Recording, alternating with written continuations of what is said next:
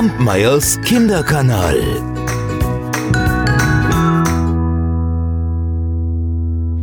Von meinem Sofa aus habe ich einen guten Blick auf das Vogelhäuschen. Seit einiger Zeit erwische ich mich immer häufiger dabei, dass ich einfach nur da sitze und den Vögeln zuschaue. Dabei habe ich meinen Vater früher immer belächelt. Der konnte nämlich auch stundenlang im Garten sitzen und Vögel beobachten. Seine Vögel waren sein Ein und alles. Er füllte ihnen immer ein kleines Becken mit frischem Wasser und dann gab er ihnen zu jeder Jahreszeit seine ganz eigene Futtermischung. Er hat immer behauptet, dass sie speziell sei und die Vögel genau aus diesem Grund lieber in unseren Garten kämen, denn in den des Nachbarn.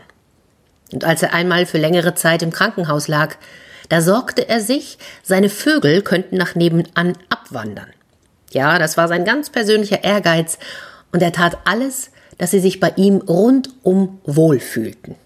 Dann saß er dort und erfreute sich an ihrem Zwitschern, an ihrem Tun, ihrem Gesang, über Jahre, Jahrzehnte. Und selbst als er krank wurde, da saß er auf seinem Stuhl, in dicke Decken gehüllt, und beobachtete die Vögel.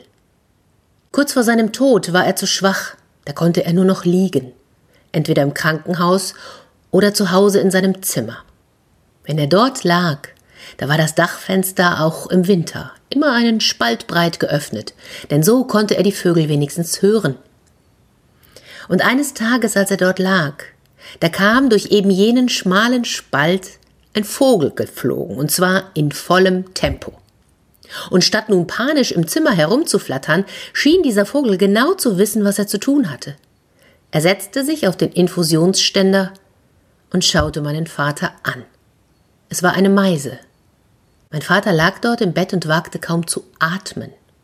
Und er wunderte sich, und während er sich noch wunderte, da kam eine zweite Meise, ohne abzubremsen, durch den schmalen Spalt im Dachfenster und setzte sich ebenfalls auf den Infusionsständer. So zielstrebig, als sei das Ganze sorgfältig geplant gewesen. Und da saßen die beiden, legten die Köpfe schräg und schauten meinen Vater an. Es war ein bisschen, als wollten sie sagen, hey, wir haben dich lange nicht mehr im Garten gesehen. Wer weiß, was sie ihm sonst noch alles gesagt haben. Papa wusste nicht, wie lange sie dort gesessen hatten. Mit einem Mal flogen sie wie auf ein geheimes Zeichen hinauf und in vollem Tempo durch den schmalen Spalt im Dachfenster wieder hinaus.